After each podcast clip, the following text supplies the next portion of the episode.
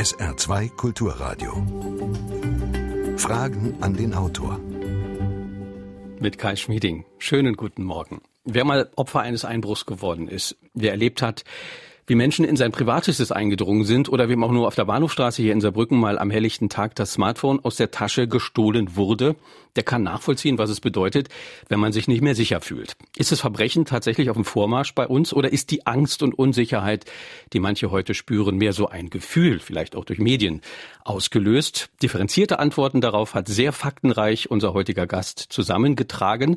Der Journalist und Publizist Olaf Sundermeier erklärt in seinem Buch auf der Grundlage jahrelanger tiefer Recherchen, wie in seinen Augen organisierte Kriminelle aus dem Ausland in Deutschland weitgehend straffrei agieren können. Und er zeigt, wie sie das Sicherheitsgefühl untergraben, den sozialen Frieden bedrohen und letztlich die Demokratie gefährden so der Autor. Bandenland ist der Titel, Untertitel Deutschland im Visier von organisierten Kriminellen. Herzlich willkommen, Olaf Sundermeier. Er ist uns aus Berlin zugeschaltet. Schönen guten Morgen. Hallo, schönen guten Morgen, Herr Schmieding. Liebe Hörerinnen und Hörer, machen Sie gerne mit. Wie immer, richten Sie Ihre Fragen an Olaf Sundermeier. E-Mail, äh, Adresse, Fragen an den Autor mit Bindestrichen dazwischen at sr.de und natürlich per Facebook können Sie mit diskutieren und Sie können uns anrufen, Ihre persönlichen Eindrücke auch schildern, Fragen loswerden. 0681 65 100 ist die Nummer im Studio. Unter allen, die mitmachen, verlosen wir drei Exemplare. Herr Sundermeier, ein Satz aus dem Buch zu Beginn. Der große Klau geht um in Deutschland. Ist unser Land inzwischen tatsächlich ein, Paris für ein Paradies für reisende Banden? Äh, das ist es geworden in den vergangenen Jahren, insbesondere nach äh, seit Öffnung des Schengen-Raumes, also na, seitdem die stationären Grenzkontrollen weggefallen sind in Richtung Osteuropa. Wir haben im Jahr 2004 äh, die Osteuropä äh, die die Erweiterung der Europäischen Union um zehn Länder Schwerpunkt Osteuropa erlebt, anschließend sukzessive die Öffnung des Schengen-Raumes 2007 und seit dieser Zeit erleben wir parallel einen drastischen Anstieg der Eigentums Kriminalität insgesamt. Das bezieht sich nicht nur auf Wohnungseinbrüche, das bezieht sich auch auf Fahrraddiebstähle, auf die von Ihnen schon angesprochenen Taschendiebstähle. Auf all das im Übrigen gibt es auch noch andere Delikte, zum Beispiel äh, der Drogenhandel, auch die Zwangsprostitution hat seit dieser Zeit zugenommen, weil das freiheitliche, offene Europa, das wir alle sehr lieben und schätzen. Ich habe selbst lange in einer Grenzregion gelebt und gearbeitet, und zwar am, am östlichen Ende der Republik, nicht an der Westgrenze an der, an der ihre Hörer sitzen. Ich habe in Frankfurt-Oder gearbeitet, habe in Polen gelebt, bin immer wieder in dieser Grenzregion jeden Tag hin und her gefahren zur Arbeit, habe diesen Erweiterungsprozess selbst miterleben und beobachten können, habe aber dabei auch einfach festgestellt, dass es sehr viele Menschen gibt, dass es Kriminelle gibt, die diese Freiheit missbrauchen. Also dieser Anstieg der Zahlen ist für Sie eindeutig im Zusammenhang zu bringen mit der Erweiterung des Schengen-Raums. Das ist also Kriminalität, die eindeutig von außen in unser Land kommt. Wer bringt die in unser Land? Naja, also ich meine, wir haben natürlich äh, auch Menschen, die in Deutschland leben, sind kriminell. Das sind nicht nur Leute, die von außen kommen, aber wenn wir über Eigentumskriminalität reden, insbesondere über Wohnungseinbrüche, und da spüre ich die größte Betroffenheit bei den Menschen, weil das der stärkste Eingriff so in die persönliche Freiheit, in die persönliche, äh, in die Privatsphäre ist, die Menschen auch nachhaltig da äh, tatsächlich traumatisieren. Da geht es nicht nur darum, dass einem etwas weggenommen wurde im Haus, sondern dass jemand einfach ins Privateste eingedrungen ist. Da wissen wir inzwischen, dass ein Großteil dieser Einbrüche von reisenden Banden, sogenannten reisenden Banden, unternommen werden, die aus dem europäischen Ausland aus, äh, einreisen nach Deutschland, vor allen Dingen aus Europa, aus Südosteuropa. Die sind nicht nur in Deutschland unterwegs, die sind auch in Frankreich unterwegs und in Belgien und zirkeln im Prinzip immer wieder so äh, hin und her äh, durch, äh, durch, durch Europa, dass ein Großteil äh, dieser Einbrüche tatsächlich äh, von ausländischen Banden unternommen werden. Wir haben auch heimische Täter, Täter. Das ist völlig äh, unerheblich, ob die jetzt deutsch sind oder, oder nicht deutsch. Wir haben viele Nicht-Deutsche, bei denen Integration gescheitert ist. Das muss man sich auch so eingestehen, die einfach zunehmend kriminell geworden sind, weil sie festgestellt haben, dass die Kriminalität für sie die naheliegendste Perspektive ist, zu wirtschaftlichen Wohlstand zu kommen und für die reisenden Banden, die aus dem Ausland kommen, aus Ländern wie zum Beispiel aus Rumänien kommen sehr viele Wohnungseinbrecher, aus Polen kommen sehr viele organisierte Banden, die sich auf Autokriminalität Kriminalität äh, spezialisiert haben. Es ist der kürzeste und einfachste Weg, dieses Wohlstandsgefälle zu überwinden, das wir immer noch in hm. Europa haben. Sie beschreiben in dem Buch ja wirklich eine Art äh, Industrie. Das kann man nicht anders sagen. Das, das wird sehr professionell organisiert. Ist das tatsächlich so? Da sitzt in Osteuropa dann ja ein Kopf einer Bande und steuert tatsächlich das ganze Geschehen und schickt hier einzelne Gruppen, einzelne Gewerke sozusagen durch die Gegend. Genau, das haben auch die Recherchen ergeben über all die Jahre. Ich habe gerade die Zeit angesprochen, an der, äh, an der zu der Polen äh, der Europäischen Union äh, beigetreten ist. Es ist ein Land, das ich sehr gut kenne, in dem ich selbst gelebt habe, in dem ich gearbeitet habe, haben im Prinzip die Recherchen zur organisierten Kriminalität in dem Beitrittsjahr 2004 begonnen. Ich bin in vielen Ländern unterwegs gewesen, habe mit vielen Kriminellen gesprochen, auch in, in der Ukraine, in Bulgarien, in Rumänien, in Tschechien, Slowakei, im Baltikum und so weiter und so fort. Das sind tatsächlich organisierte Strukturen, die nicht in jedem Fall immer ausschließlich als auf den großen Paten zulaufen, auf den großen Donnen. Oftmals sind es auch einfach einzelne Gruppierungen, die so ein bisschen ähm, im, im Kleinen für sich sich organisieren, fünf, sechs, zehn Leute und sagen, wir gehen auf Klautour nach Deutschland. Das sagen die auch so, äh, müssen aber dann das, was sie gestohlen haben, zum Beispiel im großen Stil Fahrräder, ist ein großes Problem hier in Berlin. Die verschwinden dann in Richtung Polen, in Richtung Baltikum, müssen da dann weitergegeben werden an einen Hehler äh, und äh, treffen dann im Prinzip auf die nächstgroße Struktur. Also äh, es ist nicht so, dass ein zentraler Mensch irgendwo sitzt in Bukarest und Warschau und irgendwie alles, alles, alle Fäden in die Hand hat, in der Hand hat, wie so eine Marionette. Wir kennen ja dieses Symbol von dem Paten, der auch im Prinzip die, die Mafia im Prinzip äh, so marionettenhaft äh, äh haft, haft führt. Fakt ist es aber, es stecken organisierte Strukturen dahinter und das haben die Sicherheitsbehörden in Deutschland sehr viele Jahre nicht erkannt und äh, die Politiker haben es den Menschen einfach nicht erklärt, dass äh, hinter der drastischen Zunahme der Eigentumskriminalität tatsächlich ein organisiertes Geschehen steckt. Olaf Sundermeier spricht heute mit uns in der Sendung Fragen an den Autor. Bandenland heißt sein Buch Deutschland im Visier von organisierten Kriminellen. 0681 65 100 ist die Nummer im Studio. Seit Jahrzehnten sagen Politiker, wir bekämpfen die Kriminalität. Nicht einmal bekannte ausländische Familienbanden werden ausgewiesen. Wie viele Milliarden kostet uns der Unterhalt von Kriminellen und wie groß sind die Schäden? Okay, wie groß die Schäden der organisierten Kriminalität sind in Deutschland. Da differieren, da differieren die Zahlen. Das ist eine sehr präzise äh, Frage, auf die ich leider keine präzise Antwort äh, geben kann, weil organisierte Kriminalität nach dem deutschen Verständnis nicht eindeutig äh, definiert ist. Also ein Verfahren zur organisierten Kriminalität, zum Beispiel zur Rockerkriminalität, äh, ähm, äh, Drogenkriminalität in Deutschland. Solche Verfahren gibt es deutschlandweit etwa 600 im Jahr, weil einfach die Behörden gar nicht zu gar, gar nicht dazu kommen, mehr Verfahren äh, äh, zu führen, weil es nicht mehr Staatsanwälte und Polizisten gibt bei diesen sehr aufwendigen Verfahren. Diese 600 sind aber klar definiert und wenn man den Schaden äh, äh, errechnet, die von diesen äh, Leuten ausgeht, dann kann man nicht von mehreren Milliarden sprechen, sondern von 300 Millionen Euro äh, bundesweit. Das halte ich für sehr, sehr deutlich viel zu kurz gegriffen, weil diese ganzen Einbrüche, über die wir sprechen, die werden in Deutschland offiziell gar nicht unter organisierte Kriminalität subsumiert und das halte ich für einen großen Fehler. Aber immer zu sagen, das ist ein Schaden, den ausländische Kriminelle, das klang ja jetzt in der Frage ganz deutlich an, äh, verursachen. Also Ausländer verursachen einen großen Schaden äh, durch Kriminalität in Deutschland. Das halte ich für für einen, Fall, für einen falschen Zungenschlag. Es gibt ja auch deutsche Beschaffungskriminalität. Es gibt deutsche. Beschaffungskriminalität, es gibt zahlreiche deutsche Täter. Im Übrigen ist es in der Betrachtung von Kriminalität völlig unerheblich, wer sie, wer sie, wer sie, wer sie tätigt. Äh, ein, ein, ein Pole stiehlt kein Auto, weil er Pole ist. Das zu behaupten wäre blanker Rassismus, sondern die Menschen aus Polen oder auch aus anderen Ländern, die machen das einfach, weil es einfach ist und weil es geht. Insofern ist es schon wichtig, den Schaden zu benennen und auf die die Kriminalität zu gucken, aber gar nicht so sehr darauf, äh, darauf, zu, darauf zu schauen, welche Herkunft, welche Nationalität hat, hat jemand. Äh, das begrenzt ja den Schaden als solches auch nicht.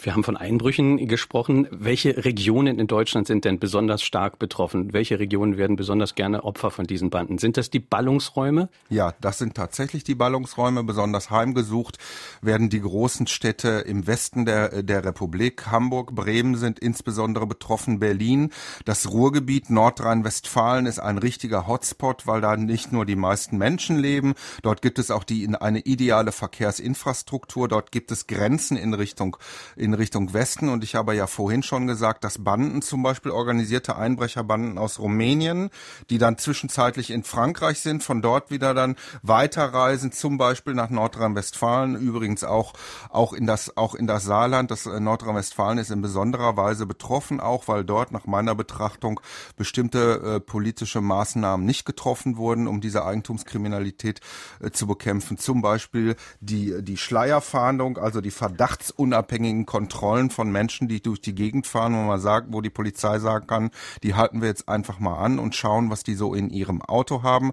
Das gibt es in Nordrhein-Westfalen nicht. Dagegen gibt es solche Maßnahmen in Bayern und in Baden-Württemberg schon seit sehr langer Zeit. Und das sind tatsächlich Bundesländer, die weniger Probleme haben, die weniger betroffen sind durch Eigentumskriminalität, auch durch Einbrüche, weil Einbrecher mir selbst auch gesagt haben in Osteuropa, auch Taschendiebe. Nach Bayern fahren wir erst gar nicht. Da machen wir einen großen Bogen rum und fahren direkt nach Nordrhein-Westfalen. Da ist für uns am meisten zu holen und da ist die Wahrscheinlichkeit, dass wir gefasst und auch verurteilt werden, einfach am geringsten. Also es gibt Regionen in Deutschland, um die diese Banden tatsächlich einen Bogen machen. Und das liegt in Ihren Augen tatsächlich daran, dass die Polizei da anders arbeitet, engmaschiger arbeitet als in anderen Regionen. Naja, das, das ist das, was mir die, was mir die Täter, was mir die Kriminellen selbst sagen. Die Zahlen geben das her.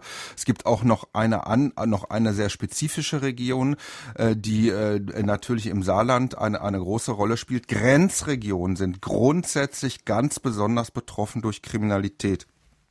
Wenn man sich so einen Kriminalitätsatlas anschaut mit den am, am betroffensten Orten deutschlandweit, dann kann man im Prinzip eine rote Linie ziehen entlang der Grenzen. Das bezieht sich nicht nur auf Wohnungseinbrüche. Wir haben zum Beispiel aktuell dieses Phänomen von Sprengung von Geldautomaten. Das sind Täter, die reisen zum Beispiel aus den Niederlanden, zum Beispiel nach Belgien ein, machen so etwas. Das Rheinland ist davon in besonderer Weise betroffen, machen das blitzschnell, sprengen so einen Geldautomaten in die Luft. Der, der Schaden, der dabei entsteht, ist den Tätern völlig, völlig wurscht. Die nehmen das Geld mit und verschwinden sofort wieder hinter die Grenze, weil sie wissen, dass diese Grenze für sie die eine absolute Sicherheit bedeutet. Die deutschen Poli Polizei, die deutschen Behörden, äh, deren äh, Zuständigkeit endet an der Grenze. Sobald die Täter über die Grenze verschwunden sind, kommt die Polizei im Prinzip nicht mehr her. Aus, äh, aus juristischen Gründen, weil da jeder Nationalstaat sein eigener äh, Souverän ist und deswegen nutzen die Täter das und pendeln lustig über die Grenzen hin und her, ähm, sind kriminell in Deutschland, ziehen sich dann wieder zurück in die Nachbarländer. Dieses Phänomen haben wir teilweise auch andersrum zwischen Baden-Württemberg Baden-Württemberg und Frankreich haben wir zum Beispiel internationale Banden, die von Baden-Württemberg nach Frankreich einreisen, dort Wohnungseinbrüche begehen und dann wieder nach Deutschland zurückreisen. Da schauen dann die französischen Behörden in, in die Röhre. Also das ist ein Phänomen, bei dem an, von dem besonders Grenzregionen hm. betroffen Aber sind. Man mag das irgendwie gar nicht glauben im Zeitalter von Vernetzung von Computern, äh, dass da kein größerer Austausch offenbar passieren kann, dass man da besser europäisch zusammenarbeitet. Warum gibt es da solche Widerstände bei der Polizeiarbeit? Also technisch ist das ja alles möglich, das wissen wir auch. Also die technischen Möglichkeiten äh, nutzen die Kriminellen auch. Die Kriminellen gehören zu den stärksten Nutznießern äh, dieses äh, wunderbaren, äh, großen, grenzenlosen Europas und Behörden sind grundsätzlich immer in ihren Zuständigkeiten äh, gefangen. Das sehen wir ja schon innerhalb Deutschlands, wo, wo Länderpolizeien sich teilweise gar nicht richtig austauschen können und teilweise auch gar nicht richtig austauschen dürfen. Aus diesem Grund haben wir aktuell quer durch sämtliche politische Parteien eine, eine starke Debatte über die Zentralisierung der Sicherheitsbehörden, äh, angetrieben auch durch Bundesminister Thomas de Maizière, das heißt aus, als Konsequenz aus dem Sicherheitsdilemma, in dem wir gerade stecken. Da geht es nicht nur um Kriminalität, um Eigentumskriminalität, reisende Banden, aber eben auch, da geht es auch um Terror. Stichwort Anis Amri, also der Täter, der der Terrorist, der äh, für den äh, für den Anschlag auf dem Breitscheidplatz in Berlin vor Weihnachten äh, zuständig gewesen ist, wo man ja gesehen hat, verantwortlich war, wo man ja gesehen hat, dass die Zuständigkeiten und die Absprachen zwischen den einzelnen Bundesländern nicht funktionieren. Und wenn das innerhalb Deutschlands schon nicht funktioniert, wie soll das dann bitte schön in Europa funktionieren? Denn Souveränität und Polizeizuständigkeit ist, na, ist für jeden Nationalstaat in Deutschland eine heilige Kuh. Und da gibt es Länder, die haben überhaupt kein Interesse an, an von dieser Kompetenz etwas abzugeben. Großbritannien ist da immer ein Land gewesen, wo sämtliche Sicherheitsbehörden auch in der europäischen Polizeibehörde Europol in Den Haag, wo ich äh, regelmäßig äh, äh, zu Besuch bin, um dort Recherchegespräche zu führen, wo immer gesagt wird, mit den Kollegen ist im Prinzip, die haben gar kein Interesse dran, auch auch Daten auszutauschen, zu sagen, äh, rückt uns mal rüber, was ihr über diese Gruppe habt, wir habt, wir tauschen uns aus, um so ein Lagebild festzustellen, um zu sehen, wie agieren eigentlich solche Banden, meistens immer Grenzen, äh, Grenzen, grenzenlos und, und offen, weil die eben nicht in diesen Zuständigkeitskategorien hm. denken wie Behörden. Wir haben eine nächste Hörerfrage. Ja, schönen guten Morgen zusammen. Es heißt ja immer, Freiheit geht über Überwachung. Mir kommt es so vor, als wäre das so ein wenig ironisch gemeint, weil wir erleben ja öfter, dass, wie gesagt, Banden Deutschland sich als Hauptzielort aussuchen. Wie sehen Sie das? Vielen Dank. Das Thema Freiheit versus Sicherheit, finde ich, ist ein ganz großes und genau diese Debatte müssen wir jetzt führen in Deutschland. Wir sind eine Freiheits- liebende Gesellschaft. Wir lieben alle diese Freizügigkeit. Wir möchten nicht äh, hin, alle in gated Communities, also in geschlossenen Wohngruppen leben hinter Stacheldraht, wie das in vielen anderen Ländern, wie wir das aus den USA kennen, aus Südafrika, aus Mexiko, also aus Ländern, wo die Kriminalität noch sehr viel umfangreicher ist als hier. Äh, in, insofern ist es schon ein, ein berechtigter Einwand zu sagen, müssen wir uns jetzt hochrüsten, schützen, Teile unserer Freiheit abzugeben, um unsere Sicherheit zu wahren. Ich sage teilweise ja, ist es leider so, weil wir inzwischen in einer globalisierten, durch die Globalisierung ähm, ähm, ange, angefachte Bedrohungslage leben hier, auch in Deutschland, durch äh, international agierende Kriminelle, auch durch, äh, durch Terroristen, Radikale und so weiter, dass wir unbedingt leider einen Teil dieser Freiheit aufgeben müssen zum Wohle der Sicherheit. Bisschen Aber konkreter vielleicht. Sie haben vorhin gesagt Schleierfahndung. Videoüberwachung, ja. Schleierfahndung, genau. Videoüberwachung. Ja. Einfaches Beispiel Berlin-Alexanderplatz kennt jeder, der schon mal in Berlin gewesen ist, ist einer der besonderen kriminalitätsbelasteten Orte deutschlandweit. Es gibt gerade aktuell eine große Debatte äh, über Videoüberwachung auf diesem auf diesem äh, auf diesem Alexanderplatz in Berlin. Wir haben in Berlin eine rot-rot-grüne Landesregierung.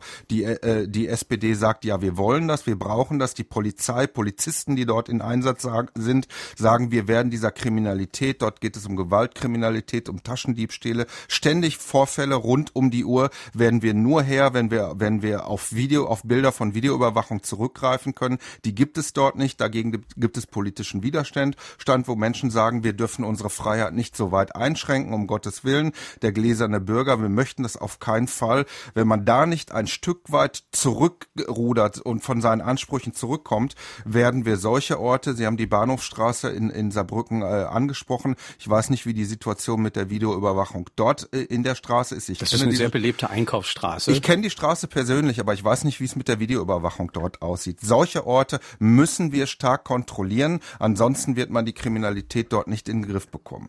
Aber glauben Sie denn, dass äh, diese reisenden Banden, von denen wir eben gesprochen haben, die ja relativ unbeeindruckt durch Europa reisen und offenbar keine Angst haben, erwischt zu werden oder wenn sie erwischt werden, dass da nicht so viel passiert, dass die sich tatsächlich äh, beeindrucken lassen von so einer Videoüberwachung? Na, nicht nur, nicht nur. Das ist ein Teil. Also äh, um Gottes Willen, Videoüberwachung ist kein Allheilmittel, zumal, das muss man ja auch sagen, Videoüberwachung wirkt auch erst nach einer Tat. Das ist ja nichts Vorbeugendes. Niemand, äh, äh, also es gibt, gibt äh, entsprechende Studien, die belegen, dass Straftaten nicht deswegen im Vorfeld im Prinzip nicht begangen werden, weil Täter der Meinung sind, da, da, da hängen jetzt Videokameras. Man kann aber Fälle aufklären im Nachhinein. Mhm. Und das, das, das äh, Drastische bei diesen Reisen. Oder man kann zur Fahndung aufrufen. Das man kann zur Fahndung aufrufen und das hat laufend Erfolg. Das erleben wir gerade in Berlin bei allen möglichen Gewalttaten mhm. im öffentlichen Personennahverkehr. Wenn wir aber noch über reisende Einbrecherbanden reden, das Problem ist, deren habhaft zu werden, Belege zu haben, be äh, sichere Beweismittel, um diese Banden tatsächlich zu überführen und um sie dann anschließend auch festzunehmen und zu verurteilen. Da mangelt es meistens an einer sicheren Beweisgrundlage und da kann Videoüberwachung einen wertvollen mhm. Teil dazu beitragen, beitragen, dass die deutlich besser wird. Olaf Sundermeier, Bandenland heißt sein Buch Deutschland im Visier von organisierten Kriminellen. 0681 65 100 ist unsere Nummer. Anneliese Wackett, guten Morgen. Ich hätte eine Frage. Die Grünen-Vorsitzende Simone Peter warf der Polizei in Nordrhein-Westfalen Rassismus vor, weil sie bei, den, bei der letzten Silvesterfeier in Köln junge Nordafrikaner besonders intensiv überprüften. Was sagt die Statistik über kriminelles Verhalten bei nordafrikanischen Asylbewerbern? Also äh, Frau Peter hat sich mittlerweile die, äh, schon ein bisschen entschuldigt da für ihre vorschnell getätigte Äußerung. Ich glaube, sie hat da deutlich übers Ziel, übers Ziel hinausgeschossen. Äh, Fakt ist, diese Täter nordafrikanischer Her Herkunft, jeder, der sich mit Kriminalität in Nordrhein-Westfalen beschäftigt, und das tue ich seit vielen Jahren, kennt diese Gruppierung. Es gibt dort einen Schwerpunkt, gerade im Raum Düsseldorf-Köln im Rheinland, sind die seit Zeiten der, des arabischen Frühlings, seit einigen Jahren im Prinzip also vor der großen Flüchtlingswelle sind sie da schon her, schon, schon hingekommen, sehr aktiv und die Zahlen geben das her. In verschiedenen Bundesländern, zum Beispiel auch in Sachsen, kann man deutlich sagen, dass eine kleine Gruppe hochintensiver äh, Krimineller aus bestimmten nordafrikanischen Ländern für eine Vielzahl von gerade Eigentumskriminalität, das sind diese sogenannten Antänzer, die mit dem Antänzer Trick Taschendiebe begehen, die aber auch im Bereich äh, Wohnungseinbruch oder hier in Berlin insbesondere auch mit der Drogenkriminalität beschäftigt sind. Das ist eine Problemgruppe, die muss man so benennen und markieren. Und äh, ich finde das richtig, dass Polizei das tut. Würde, äh, würde Frau Peters dort äh, deutlich widersprechen. Aber wie gesagt, sie hat ihre vorschnelle Äußerung. In den sozialen Medien ist man ja heutzutage immer ein bisschen, wird schneller geschossen, als, als, als man denkt. Ähm, äh, ich glaube, glaube, dass es einfach eine Äußerung aus einer völliger unbedachten Situation heraus war. Wir haben ja schon vorhin gesagt, das hat nichts mit Rassismus zu tun oder dass man sagt, das sind immer die Ausländer, sondern Sie beschreiben in dem Buch das ja auch sehr beeindruckend, dass es teilweise eben ja auch die sozialen Verhältnisse sind, aus denen jemand kommt, die äh, teilweise keine Wahl ihm lassen, beziehungsweise die das begünstigen, so eine Karriere zu machen. Das Entscheidende ist auch einfach, dass man bestimmte Dinge nicht tabuisiert. Natürlich haben wir, und das ist einfach Fakt, die Kriminalitätsbelastung bei Nichtdeutschen, und jetzt rede ich erstmal von Nichtdeutschen, die auch in Deutschland leben, deutlich höher als bei Menschen, die, die man allgemein einfach als deutsch bezeichnet, wenn man auf deren, wenn man auf, wenn man auf den, auf deren, auf den Pass, wir gucken, wir reden hier nur über die Papiere, über die Dokumentenlage, äh,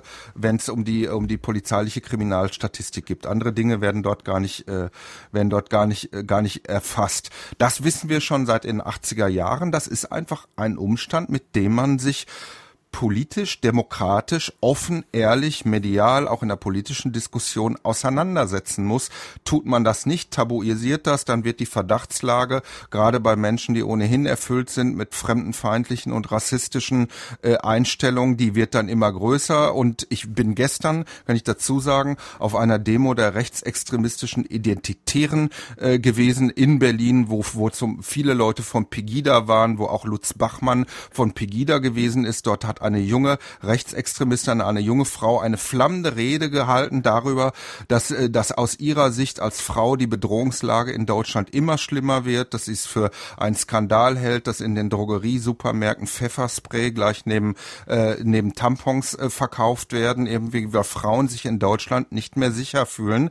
Wir dürfen nicht dazu kommen, dass Populisten und Rechtsextremisten aus diesem Thema, äh, da wurde jetzt gerade angesprochen, die Silvesternacht von Köln, ein, ein Wässerchen distillieren, mit dem sie unsere gesellschaftlichen Verhältnisse noch weiter vergiften wollen. Mhm. Dann, denn damit ist der soziale Frieden nicht nur durch die Kriminellen, über die wir reden müssen, die wir thematisieren müssen, äh, äh, äh, gefährdet, sondern wird von Menschen gefährdet, nämlich von Populisten und Extremisten, die ein Interesse daran haben, das gesellschaftliche Klima zu vergiften. Pegida oder Rechtsextremisten oder auch die rechtspopulistische AfD, die Teil dieser rechten Bewegung ist, die haben überhaupt kein Interesse, Lösungen für Kriminalitäts- oder Sicherheitsprobleme in Deutschland herbeizuführen, die sie immer gerne, äh, wo sie immer gerne den Finger in die Wunde legen, die sie auch aufbauschen, die sie überdramatisieren, oftmals einfach auch mit mit mit falschen mit falschen ähm, äh, mit mit mit mit Gerüchten und so weiter. Die haben kein Interesse an der Lösung dieser Probleme, sondern die haben ein Interesse daran,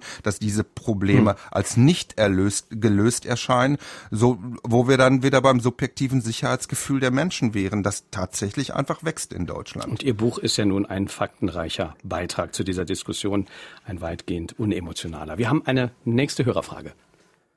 Wie sehen Sie diese Gaunerzinken, diese Zeichen an Häusern, die Hinweise für Einbrecher liefern?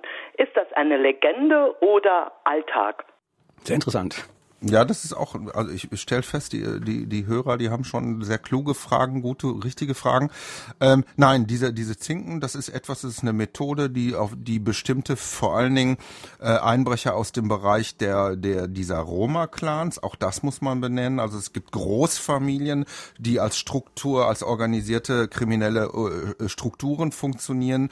Ähm, äh, oftmals sind das Roma aus bestimmten Ländern äh, Südosteuropas, die kreuz und quer durch Europa reisen und sich dieser Methode bedienen. Das ist keine Legende, sondern das ist einfach eine Sache, die die so drauf haben. Und diese Zinken haben was für eine Funktion? Man markiert da äh, bestimmte Häuser, um dann dem, dem Nachfolger zu sagen, na hier kannst du was holen oder hier ist jemand zu Hause oder was ist der Sinn? Genau, da werden Informationen weitergegeben, ob es zum Beispiel einen Hund gibt, äh, wie viel dort zu holen ist, äh, ob man ob man durch äh, die, die ob man durch den Garten reingeht, ob man durch diese Vordertür reingeht. Also das ist ein ein, ein Minimum an kleinen präzisen äh, Informationen, die da vermittelt werden. Allerdings muss man dazu sagen, wir leben ja im im Zeitalter weiter fortschreitender Digitalisierung, dass auch Einbrecher sich äh, äh, da, da sehr fähig sind. Das ist also eine Methode, die ein bisschen, ein bisschen gestrig ist. Mittlerweile haben wir etwas, das wir, ich bin im Ruhrgebiet aufgewachsen, dann nennt man das Klüngelkerle. Ich habe keine Ahnung, wie man das im Saarland nennt. Also ja, so diese, Sperrmüll vielleicht, ne? Ja, der diese Schrottsammler, Laster, nee, diese Metall, ja, diese ja. Metall, Metall. Der dann klingelt, ja. Der dann klingelt, ja. ne? Die fahren also, wir sind als Kinder immer hinten äh, äh, auf diese Autos, die so im Schritttempo durch die Straßen gefahren sind, draufgesprungen, um ein Stückchen mitzufahren. Diese Branche, dieses Geschäft wird mittlerweile in verschiedenen verschiedenen Großstädten äh, Deutschlands dominiert äh, von Menschen, die wiederum Menschen kennen, die kriminell sind. Also es sind oft sogenannte Residenten. Nehmen wir jetzt zum Beispiel mal ein, ein, ein, ein Roma-Clan äh, aus, aus, aus Ost-Rumänien, äh, der Verwandte hat, die im Ruhrgebiet leben, die wiederum so ein, ein mit, mit Buntmetall handeln, die ein ganz normales offizielles Gewerbe dort betreiben, möglicherweise auch einfach einer ehrlichen Arbeit nachgehen. Die fahren dann durch die Straßen und haben sogenannte sogenannte kleine GoPro-Kameras, also kleine digitale Kameras, mit denen Straßenzüge komplett abgefilmt werden. Ne? So wie wir mal diese Debatte von Google kam, Google äh, kannten Google Street View, wo ganze Haus, äh, wo ganze Straßenzüge abgefilmt äh, wurden, um, um die öffentlich im Internet zu dokumentieren. So etwas machen solche Leute auch, damit wiederum andere nachkommende Bandenmitglieder genau sehen, wie es dort aussieht, wie ist die Zugangsmöglichkeit, gibt es dort hohe Zäune, stehen dort Autos aktuell vor der Tür, sind die Leute vielleicht im Urlaub oder gibt es dort einen Hund, der es möglicherweise dann einfach weniger weniger gemütlich macht, äh, dort einzubrechen oder der äh, so einen Einbruch auch stören würde. Wir haben viele weitere Hörerfragen. Hier ist eine nächste. Ich wollte den Autor fragen, äh, wie steht es mit der kriminellen Machenschaften der Sportwetten? Kann ihr was darüber sagen? Oh, das ist aber jetzt, also, äh, puh, das ist, Feld. das ist ein weites Feld, das ist ein großes Feld und man, man muss sich auch einfach ehrlich machen. Also ich habe in diesem Feld äh, vor Jahren mal eine Recherche gemacht, äh, da, da ging es um, um äh, Fußballwetten äh, in, in Berlin, habe aber für diese Recherche Berlin nie verlassen und Sportwetten sind ein international globales äh, Geschäft, wo, äh, für das wir vor allen Dingen nach Südostasien äh, schauen müssen und dort bin ich äh, zu Recherchen selbst nie unterwegs gewesen. Insofern wäre das jetzt nur angelesenes Wissen, was ich hier weitergebe. Und ich bin mir sicher, äh, dass der Hörer äh, dieses, äh, dieses angelesene Wissen, auch selbst hat. Guten Morgen, Edgar Werner Müller. Sie beklagen sich, dass äh, Nachrichten über die verschiedenen Sicherheitsbehörden gar nicht ausgetauscht werden. Auf politischer Ebene ist das Absicht bestimmten Regierungen, bestimmten Behörden in unserer schönen Europäischen Union wird nicht getraut. Denen wird nicht getraut, dass diese Informationen intern bleiben. Man fürchtet, dass die weitergereicht werden an kriminelle Organisationen. Dennoch gewährt man diesen Ländern die gleichen Bewegungsfreiheiten wie den anderen. Komischerweise werden Strafverfolgungen ermöglicht für Parksünder, für Verkehrssünder. Da ist die Zusammenarbeit möglich. Liegt da vielleicht der Fehler an der politischen Willensbildung? Auch das ist wieder eine sehr ausgezeichnete Frage. Also, äh, ich habe selbst neulich mal ein Knöllchen in Amsterdam bekommen irgendwie. Das musste ich dann ziemlich schnell bezahlen, aber ich auch äh, ziemlich schnell Post bekommen. Grenz, äh, grenzüberschreitend funktioniert das. Das hat eine Zeit lang überhaupt nicht funktioniert, als ich in Polen gelebt habe, äh, zwischen Deutschland und Polen. Also da würden Knöllchen noch nicht so schnell äh, grenzüberschreitend verfolgt. Inzwischen funktioniert das auch. Das ist der eine Teil, äh, Teil der Frage. Innerhalb der Europäischen Union müssen wir uns trauen, müssen die die Behörden sich auch untereinander trauen. Das ist natürlich sehr schwierig, wenn man mit Ländern zu tun hat, zum Beispiel wie Bulgarien, vollwertiges Mitglied der Europäischen Union, wo man aber ganz genau weiß, dass Korruption tief in die Behörden hineinreicht. Noch sehr viel schwieriger wird es in Ländern außerhalb der Europäischen Union, aus denen sehr viele Kriminelle kommen, die in Deutschland aktiv sind und mit denen unsere Sicherheitsbehörden zwangsläufig äh, kooperieren äh, müssen. Ich möchte ein Beispiel nennen. Bosnien, äh, die Polizei in Wien hat es dort massiv zu tun mit einem großen Roma-Clan aus, aus Bosnien, die für Taschendiebstähle zuständig sind. Und man hat sich nach längerem Zögern dann doch entschieden, nicht mit der Staatsanwaltschaft aus Bosnien eins zu eins zu kooperieren, einfach aus Angst, dass diese Informationen unmittelbar in diesen kriminellen Kreisen landen. Also da haben, hat, da, das, da, da merkt man dann schon die Grenzen der internationalen ähm, äh, äh, Zusammenarbeit der Sicherheitsbehörden, sobald man die Europäische Union verlässt. Anderes hm. Beispiel ist Ukraine, wenn man über organisierten Autodiebstahl äh, äh, spricht. Ich habe mal mit einem Ermittler und ich habe selbst eine Doku gemacht, einen, einen Fernsehfilm über Autodiebstahl nach äh, Rumänien, der dort äh, ein deutscher Ermittler zu Gast gewesen ist im Innenministerium in Kiew. Der sagte mir so, nur so mit Verlaub so viele große äh, schwarze große Limousinen wie auf dem Parkplatz des ukrainischen Innenministeriums habe ich in meinem Leben noch nie einen auf einen Haufen gesehen. Und Was impliziert das? Sie glauben, dass die nicht äh, alle äh, Das glaubte der Ermittler, den Beweis dafür hat er selbst nicht, ich habe den Beweis Korruption. auch nicht, dass es, dass es einfach Korruption ist. Was wir wissen, ist, dass, dass Tadschikistan beispielsweise ein Land ist, in dem sehr viele in Deutschland gestohlene, hochwertige Geländewagen äh, verschwinden und tatsächlich dann von Angehörigen der Regierung dort gefahren werden. Aber wie funktioniert das? Also ein Auto dort von einem honorigen Tadschiken wird, wird bestellt quasi und das wird dann aus Deutschland auf Bestellung geholt oder, oder wie läuft dieser Prozess? Das beschreiben genau Sie auch in dem Buch. Genau, es gibt einen berühmten, berühmten Fall, äh, den, den, äh, den die Kollegen äh, der Süddeutschen Zeitung mal nach, nachverfolgt haben, von dem äh, von einem Fußballspieler Otto Addo, können sich vielleicht einige noch dran, dran erinnern. Er hat mal bei Borussia Dortmund gespielt, lebt in Hamburg. Dem wurde der Geländewagen äh, gestohlen und der konnte äh, rück, rückverfolgt werden über einen ein Pallsender bis ins Baltikum, wo eine organisierte Bande Ende so etwas im großen Stil europaweit äh, äh, organisiert und wird vom Baltikum aus dann mit dem Zug durch Russland bis nach Tadschikistan verschifft oder ver verfrachtet. Das ist kein Einzelfall, sondern das ist eine große organisierte Sache. Ich habe das selbst verfolgt von Berlin bis in die Ukraine. Der Wagen wird in Berlin gestohlen, äh, gerät ganz schnell über die offene Grenze in, in, in Polen, wird abgeholt von einem ukrainischen Fahrer, gestohlen von einem Polen, wird, wird hinter die polnische Grenze gebracht, die Grenze wird nicht kontrolliert.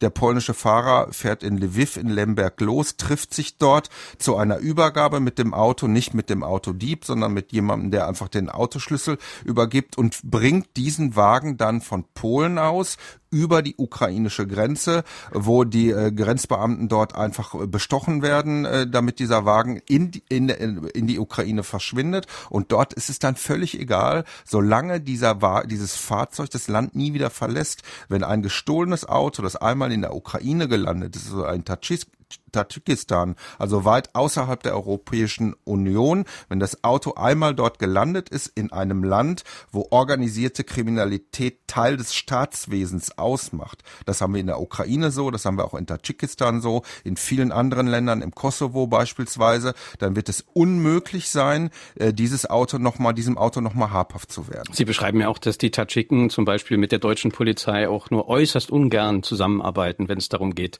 ein Auto zu konfiszieren, zum Beispiel. Ja, genau, also äh, die, die Berliner Staatsanwaltschaft, auch das Berliner LKA hat graue Haare darüber bekommen, äh, äh, sich darüber auszutauschen. Da musste sich der Justizsenator seinerzeit persönlich äh, einschalten, aber auch das hatte zunächst keinen Erfolg. Also das ist äh, etwas, Länder sind abgeschlossen für sich, wenn sie nicht innerhalb der Europäischen Union sind, ist es im Prinzip, was Eigentumskriminalität geht, ein unmögliches Unterfangen, etwas zurückzukommen, zu bekommen, was einmal die Europäische Union verlassen hat.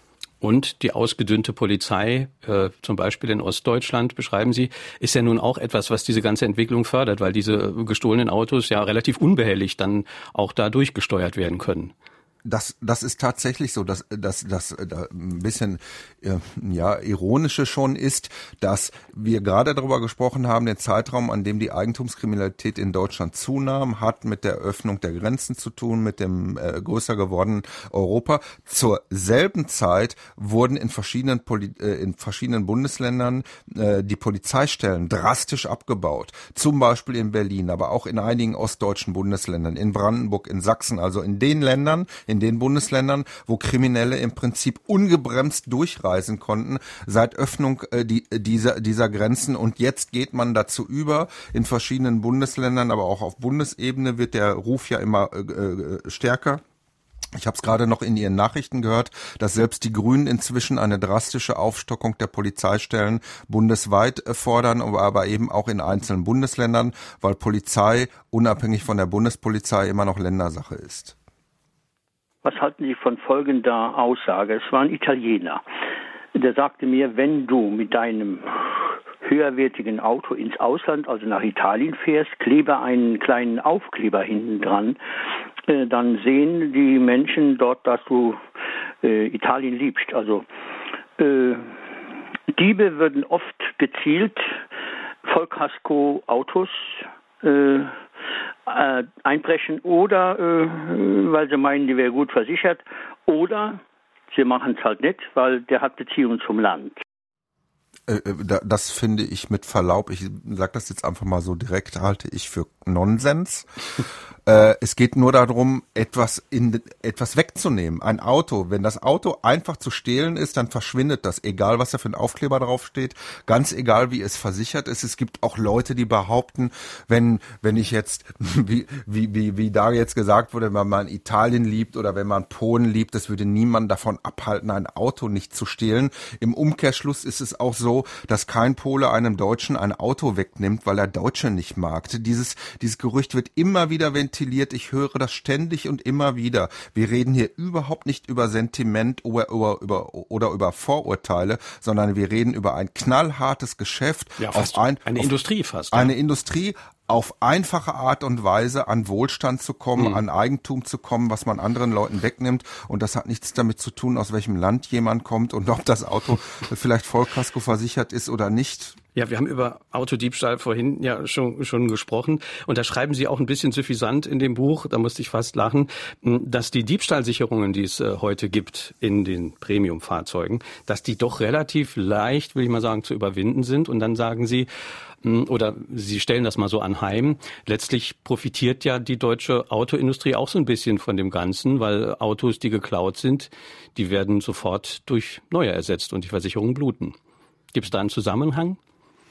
Ich vermute diesen Zusammenhang, würde den gerne behaupten, da fehlt mir aber der endgültige äh, Beleg, Beleg für. Also so wie ich es geschrieben habe, Fakt ist die deutsche Automobilindustrie und es gibt eigentlich keine Branche, die einen größeren politischen Einfluss äh, besitzt als die Automobilindustrie in, in Deutschland oder kaum, äh, kaum eine, eine zweite Branche die diesen Einfluss besitzt. Ein Auto, das in Deutschland gestohlen wird, vor allen Dingen, wenn wir über neuwertige Autos reden, über neu, und das sind ja die, die am meisten gestohlen werden wird in der Regel gleich, äh, gleich nachgekauft.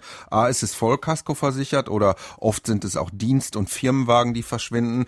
Reden wir jetzt mal über so ein Standardauto, was sehr gerne gestohlen wird, ein Audi, äh, ein Audi A6 beispielsweise. Der wird nachbestellt, nachgestohlen. Das heißt, der Autohersteller profitiert davon, weil das jetzt das zweite Auto ist, was verkauft wurde und das gestohlene Auto, das dann irgendwo in Litauen rumfährt oder, ähm, äh, oder, oder in der Slowakei, muss ja auch äh, äh, muss, das braucht einen Service, da fallen Reparaturen an. Äh, auch dort gibt es dann äh, Werkstätten, werden Ersatzteile äh, verkauft. Äh, auf der ganzen Welt gibt es Audi-Werkstätten, werden Audi-Ersatzteile verkauft. Also der Profit der Automobilindustrie ist erstmal unbestritten, der ist erstmal da. Und insofern sagen sehr viele Experten, Ermittler, die sich mit der Sicherheitstechnik beschäftigen, also mit der, mit der Technik, die Autos davor schützen wollten, weggenommen zu werden. Land auf und Land ab, mir immer wieder, immer wieder, die Automobilindustrie hat null Interesse daran. Das merken wir auch bei der Entwicklung dieser Sicherheitstechnik, mit denen die Autos ausgestattet also werden. Also kann man so weit gehen zu sagen, manche Autohersteller machen die Autos auch deswegen nicht ganz so sicher, wie sie könnten. Ähm, und, und dann gibt es dann auch bestimmte Unterschiede zwischen den Premium-Marken? Ich äh, würde das nicht so behaupten wollen. Es gibt, äh, wie gesagt, Fachleute, die das behaupten, allerdings auch nicht, nicht offiziell. Fakt ist, dass Mercedes zum Beispiel weniger gestohlen wird als andere Autos.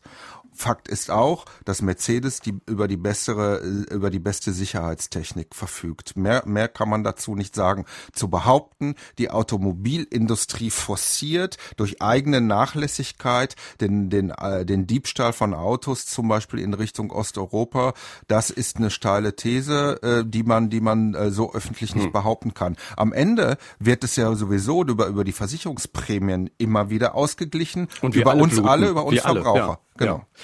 Olaf Sundermeyers spannendes Buch Bandenland, Deutschland im Visier von organisierten Kriminellen. Darüber sprechen wir heute in Fragen an den Autor auf SR2 Kulturradio. Eine nächste Frage. Guten Morgen, meine Frage an den Autor. Äh, kann der Autor etwas zur juristischen Aufarbeitung dieser Problematik sagen? Man liest immer, dass äh, einbrechende Bandenmitglieder dann mit Freiheitsstrafen, mit Bewährung belegt werden. Und äh, meine Meinung ist, dass das einfach lächerlich ist äh, und äh, auch keinerlei Abschreckungswirkung hat. Vielen Dank. Das stimmt, das mit der mit der Abschreckungswirkung, das haben mir auch äh, Mitglieder aus solchen äh, Banden äh, selbst gesagt. Die wissen, äh, dass sie meistens straffrei ausgehen äh, in Deutschland und eine Bewährungsstrafe, die sie in den meisten Fällen kommen können. Die können ja einen, einen festen Wohnsitz nachweisen. Ja, da gibt jetzt jemand irgendwie, das ist ganz interessant. Ich bin in einer Siedlung äh, gewesen im Osten Rumäniens in Jasch. Das ist eine Stadt 20 Kilometer äh, äh, kurz vor der moldawischen Grenze. Dort gibt es ein, ein ein, ein Roma-Viertel, wo, wo ein, ein organisierter Roma, äh, wo ein Roma-Clan, eine Großfamilie lebt, äh, die äh, sich sehr viel mit organisierter Eigentumskriminalität in den westeuropäischen Ländern beschäftigt, in Deutschland und auch in Frankreich. Und die leben alle dort unter einer Adresse. Das ist auch so aus Ermittlungsakten hin, hin ähm, ähm, ist, es, ist es deutlich geworden. Die sind aber gar nicht dort vor Ort, sondern reisen ständig durch Europa.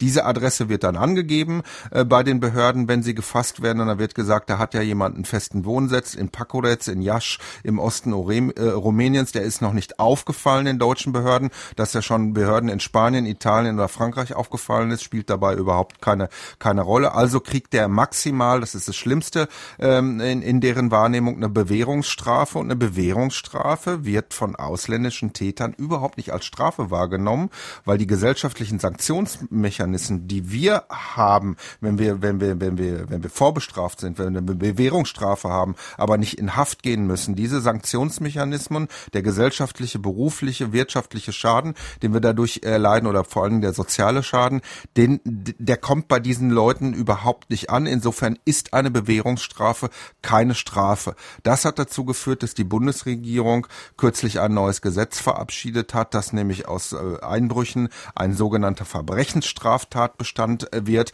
Das heißt, da daraus folgt eine Haft Haftstrafe, eine tatsächliche Haftstrafe von mindest einem Jahr. Ich halte das für ein gutes Signal, greift aber nur dann, wenn man auch wirklich Tätern habhaft wird, wo wir jetzt zum Beispiel auch bei der Videoüberwachung oder bei der Schleierfahndung wären und bei dem Punkt, dass man einfach sagen muss, verschiedene Maßnahmen müssen zusammenkommen, um solchen organisierten Banden das Handwerk legen zu können. Das ist ja auch so, das beschreiben Sie in dem Buch ja auch, ähm, was zum Beispiel Mitglieder, das ist jetzt eine andere Form der Kriminalität, von Clans angeht, zum Beispiel in, in Berlin, da wo Sie ja leben, dass die sich teilweise ja auch gar nicht beeindrucken lassen von der Polizei oder von der Juristerei, weil so wie Sie das beschreiben, leben die sozusagen in ihrer eigenen Welt mit den eigenen Gesetzen und lassen im Prinzip auch gar keine Polizei dann da rein. Das ist ein besonderes äh, äh, Problem in Deutschland. Wir haben ja eine hitzige Debatte über die sogenannten No-Go-Areas in Deutschland, in bestimmten Großstädten. Sie haben Berlin angesprochen. Äh, da ist noch zu nennen das Ruhrgebiet, da ist Bremen zu nennen. Interessant sind das auch wieder dieselben Orte, in denen auf der anderen Seite die Eigentumskriminalität besonders hoch ist. Dort haben wir Menschen in bestimmten Vierteln lebens, das gibt es auch in Süddeutschland, in Mannheim zum Beispiel, in anderen Städten, die nach und nach im Laufe der Jahre sagen, das ist unser Viertel. Hier hat keinen, hier, hier hat der Staat im Prinzip nicht nur, nicht nur, äh, gar nicht zu sein oder hier hat der Staat auch keine Zugriffsmöglichkeit. Und wenn er doch hier auftaucht, wenn Polizisten hier auftauchen, ich habe das selbst erlebt in Berlin äh, Neukölln, aber auch in meiner eigenen Heimatstadt, wo ich aufgewachsen bin, in der Nordstadt in, in Dortmund, in, Neu, in Neukölln sind es Mitglieder arabischer Großfamilien, in der Dortmunder Nordstadt sind es Roma-Clans, die sich dort festgesetzt haben dort kommt die Polizei hin, zu einem Verkehrsunfall oder zu einem kleineren Delikt, das es zu klären gibt. Und sofort haben sie eine Rudelbildung, kommen 30, 40, 50, 60 Leute auf die Straße, machen einen fürchterlichen Stress, üben einen Druck auf die Polizisten aus, weil sie den am Prinzip vermitteln. Ihr dürft hier gar nicht reinkommen, ihr habt hier gar nicht Sorge zu tragen, welche Regeln hier eingehalten werden oder nicht. Das sind unsere Regeln, weil sie natürlich wollen, dass sie dort rechtsfreie Räume, in denen sie machen können, was sie wollen, erreichen. Und da äh, diese Situation äh, nimmt, äh, nimmt drastisch zu in deutschen Großstädten in den vergangenen Jahren. Und da ist die Polizei, da ist auch die Politik gut beraten, da in keinster Weise nachzugeben. Warum ist die Polizei so machtlos? Sie beschreiben beispielsweise, die treffen dann jemanden an, der von Hartz IV lebt und vor der Tür steht ein BMW im Wert von 80.000 Euro. Genau, richtig. Ja, das ist ein Mitglied einer, Arab einer bekannten arabischen Großfamilie äh, gewesen in Berlin, mit dem ich gesprochen habe. Vor der, vor der Tür steht eben dieses Auto. Der Typ kriegt Hartz IV und sagt, der Wagen gehört einem Bekannten, der gehört einem Freund oder das, das ist ein Mietwagen. Den Nachweis von Eigentum erbringen, wem eigentlich etwas gehört und der Erwerb von Eigentum durch kriminelles Geld ist einer der größten Probleme in der Aufklärung organisierter Kriminalität in Deutschland. Und Ermittler fordern da einfach ein eine ganz klare Umkehr der Beweislast. Das heißt auf Deutsch, wenn Sie mit Bargeld ein Auto kaufen, eine Wohnung, ein Haus kaufen, ein Gewerbe, dann sollen Sie aus Sicht dieser Ermittler den Nachweis erbringen, wo das Geld herkommt das vielfach bei diesen arabischen Großfamilien eben wird vermutet, dass das aus kriminellen äh, Quellen kommt. In Deutschland müssen sie diesen Nachweis nicht erbringen. Das ist in anderen Ländern, die noch ein viel langfristigeres, größeres Problem haben mit organisierter Kriminalität, zum Beispiel in Italien anders, wo die Mafia im Prinzip dazu gesorgt hat, dass die Behörden irgendwann dazu übergegangen sind, zu sagen, ja, wir brauchen diese Beweislastumkehr. Jeder hier muss beweisen, wo das Geld hm. herkommt, mit dem er etwas anschafft, halte ich aber für ein, ein, ein, für ein Instrument, das in Deutschland nicht umsetzbar ist, weil wir da überhaupt nicht die politische Kultur für haben. Weil es ja auch die Freiheit wiederum einschränkt. Weil es die Freiheit einschränkt. Den Datenschutz. Den Datenschutz und weil auch die, ähm, das Finanzwesen in Deutschland einfach ähm, einen hm. gesellschaftlichen und politischen Einfluss hat, äh, der, der sich dagegen setzt. Hm gibt es noch in Polen wie auch in Holland das Gesetz, dass gekaufte, gestohlene Gegenstände einfach behalten werden können. Holland wollte das ändern. Äh, zu Holland kann ich nichts sagen, da habe ich an dieser Stelle eine, eine Lücke. Zu Polen kann ich etwas sagen, ja, das ist tatsächlich so. Das ist also, Hehlerei ist in Polen äh, kein Straftatbestand, wie wir den, äh, wie wir den, wie wir den in Deutschland haben. Das heißt, wenn Sie dort etwas Gestohlenes irgendwie äh, ähm, äh, vorfinden, ist es, ist es als solches äh, keine Straftat, äh, diesen, diesen Gegenstand zu besitzen. Und das führt natürlich dazu, gerade wenn wir über ein Land reden wie Polen, wo sehr viel viel Diebesgut aus Deutschland hin abfließt, ist es natürlich ein, ein, ein Problem für deutsche Behörden, dieses Eigentum zurückzuholen. Und das geschieht in fast keinen Fällen. Ich erlebe das immer wieder, wenn man mal auf äh, polnischen Internetseiten surft. Es gibt dort auch ein polnisches eBay, äh, wo, wo viele Dinge, wo Fahrräder verkauft werden, wo Solarpaneele verkauft werden. Dinge, die nachweislich, von denen man weiß, dass die in Deutschland gestohlen werden. Ich habe mal einen Test gemacht mit einem polnischen, polnischstämmigen Mitarbeiter des Landeskriminalamtes in Brandenburg, mit dem man vom Rechner gesessen hat. Der hat gesagt, diese Solarpaneele wurden in der vergangenen Woche in der Fläche in Brandenburg abmontiert und gestohlen in großer Zahl. Die werden jetzt dort im Internet angeboten und wir können überhaupt nichts machen. Es gibt keine Handhabe für deutsche Ermittler, dieser Sache dort Hand, äh, äh Hand äh, diese, diese, diese Sachen dort zu, zu greifen oder möglicherweise äh, zurückzuholen und die gesetzliche Situation in Polen verstärkt das leider. Also nicht nur Autoklau, sondern inzwischen auch äh, Solarmaterial. Wir haben sogar, da, da möchte ich noch was, es werden sogar mittlerweile Viehherden gestohlen in den Grenzregionen. Ja? Wie funktioniert das ist das der denn? sogenannte Kuhklau. Clan. Wie das, das, das, also Kuhklau, das, das ist, äh, haben, haben Journalistenkollegen irgendwie diesen, diesen, diesen griffigen Titel genommen. Es gibt eine Bande in der Gegend von Stettin, die sich darauf spezialisiert hat, sehr hochwertiges, teures Vieh. Naja, das ist für die Betroffenen. Das ist, ist nicht lustig. Problem. Das klingt so absurd, ja. Äh, Rinder gestohlen werden in Brandenburg, auch in Mecklenburg-Vorpommern. Die werden betäubt, die Rinder. Die werden nachts von der Weide geholt oder auch aus großen Ställen, die eben nicht rund um die Uhr bewacht sind. Das ist eine weitläufige Gegend. Äh, Vorpommern an der Grenze zu Polen ist die dünn besiedelste Gegend äh, deutschlandweit. Auch die Grenzregion zwischen Brandenburg und, und Polen ist sehr dünn, dünn besiedelt. Dort wird dann mit LKW LKWs vorgefahren, das Vieh wird verladen und nach Polen gebracht und von da aus oftmals auch noch weiter in, in andere Länder. Mittlerweile ist es so, dass die Staatsanwaltschaft in Frankfurt-Oder, da gibt es einen Schwerpunkt grenzüberschreitende äh, grenzübergreifende äh, Kriminalität sehr viel Erfahrung in, dem, in der Zusammenarbeit mit, mit polnischen Behörden hat, dass sie sich eine gemeinsame Ermittlungsgruppe äh, gegeben hat, um ganz aktuell zu dieser Zeit diese Bande zu verfolgen. Hm. Wir sollten zum Schluss noch ein bisschen drüber reden, was der Einzelne jetzt eigentlich tun kann. Jemand, der zum Beispiel ein Haus hat und Angst hat, dass eingebrochen wird. Und wir sollten mal konstatieren, was die Politik äh, bislang tut. Herzlich wenig, äh, kritisieren manche. Der SPD-Politiker Lauterbach hat vor der NRW-Wahl bei Plasberg äh, gesagt, das habe ich mir angeguckt, die Bürger müssen sich vor allem selber besser schützen. Und er meinte dann, man müsse dafür nur 600 Euro in die Hand nehmen und dann wären die meisten Häuser sicher. Ist das ernsthaft eine Lösung dieses Problems? Äh, Herr, Herr Lauterbach und die SPD in Nordrhein-Westfalen hat ja gesehen, wo sie damit gelandet ist. Sie haben wegen solcher Aussagen äh, die Wahl verloren. Das muss man definitiv so sagen. Das Thema Sicherheit, und ich kann sagen, ich komme eine, aus, selbst aus einer betroffenen Familie, wo jedes Familienmitglied, ich stamme aus Dortmund, Dortmund gilt als Hauptstadt äh, der Einbrüche äh, äh bundesweit, weil die Zahlen das einfach äh, hergeben, wurde in den vergangenen Jahren Opfer von Wohnungs, von Wohnungseinbrüchen. So einfach ist es natürlich nicht. Die SPD hat auch eine Kette Kehrtwende gemacht. Seit der Landtagswahl, seit der verlorenen Landtagswahl in Nordrhein-Westfalen steht das Thema Sicherheit ganz groß äh, oben im Wahlprogramm der SPD für die anstehende Bundestagswahl.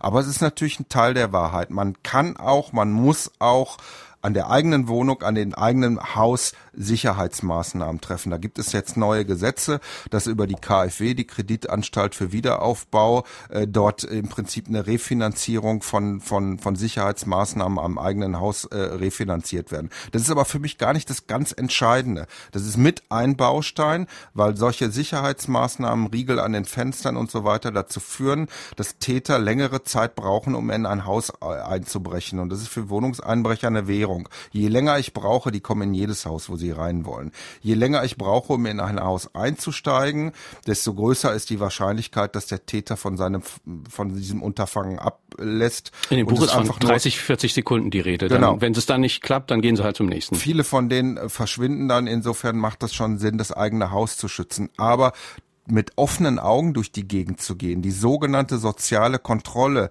wieder dahin zu kommen. Das ist auch der Grund, warum Wohnungseinbrüche in ländlichen Gegenden in der Regel weniger stattfinden als in den, Großstädten. Gegenseitig aufzupassen, mit Nachbarn zu sprechen, zu reden, zu sagen, wann gehst du in Urlaub? Ich guck mal auf deine, auf dein Haus, ich gucke auf deine Wohnungstür, ich gehe mal zwischendurch rein, gieß nicht nur die Blumen, sondern mach, gib dem Haus auch das, vermittel das Gefühl, dass das Haus bewohnbar ist. Das sind ja alles Dinge, die in der Vergangenheit normal gewesen sind, die uns aber so ein bisschen verloren äh, gegangen sind über die veränderten äh, Lebens- und Arbeits Arbeitsgewohnheiten. Ich glaube, da muss man als Gesellschaft auch ein bisschen so ein Stück äh, zusammenrücken ähm, ähm, und, und, und sich schützen. Einfach aufeinander aufpassen, mit offenen Gegend durch die, mit offenen Augen durch die Gegend fahren.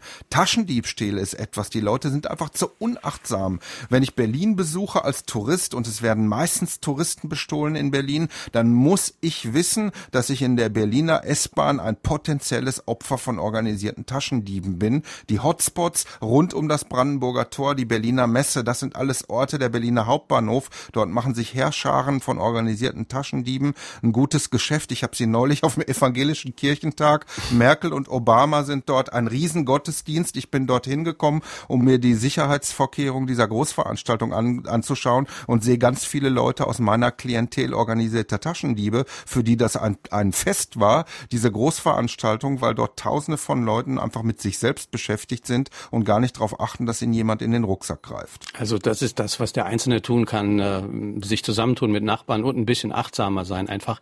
Ich möchte, das, ich möchte einen Satz dazu sagen. Wir reden so viel über Sicherheit, über Zäune, über Videoüberwachung. Ja, muss man machen. Aber das individuelle Verhalten und die soziale Kontrolle und der Austausch der Menschen ähm, untereinander, das kommt mir in dieser Debatte immer sehr viel zu kurz.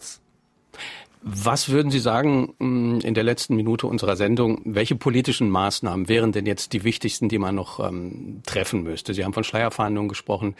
Was müsste man da jetzt machen, um die Sicherheit wieder also zu gewährleisten. Schleierfahndung halte ich für zwingend erforderlich. Verdachtsunabhängige Kontrollen gibt es in Nordrhein-Westfalen noch nicht als besonders belastetes Bundesland. Das muss her.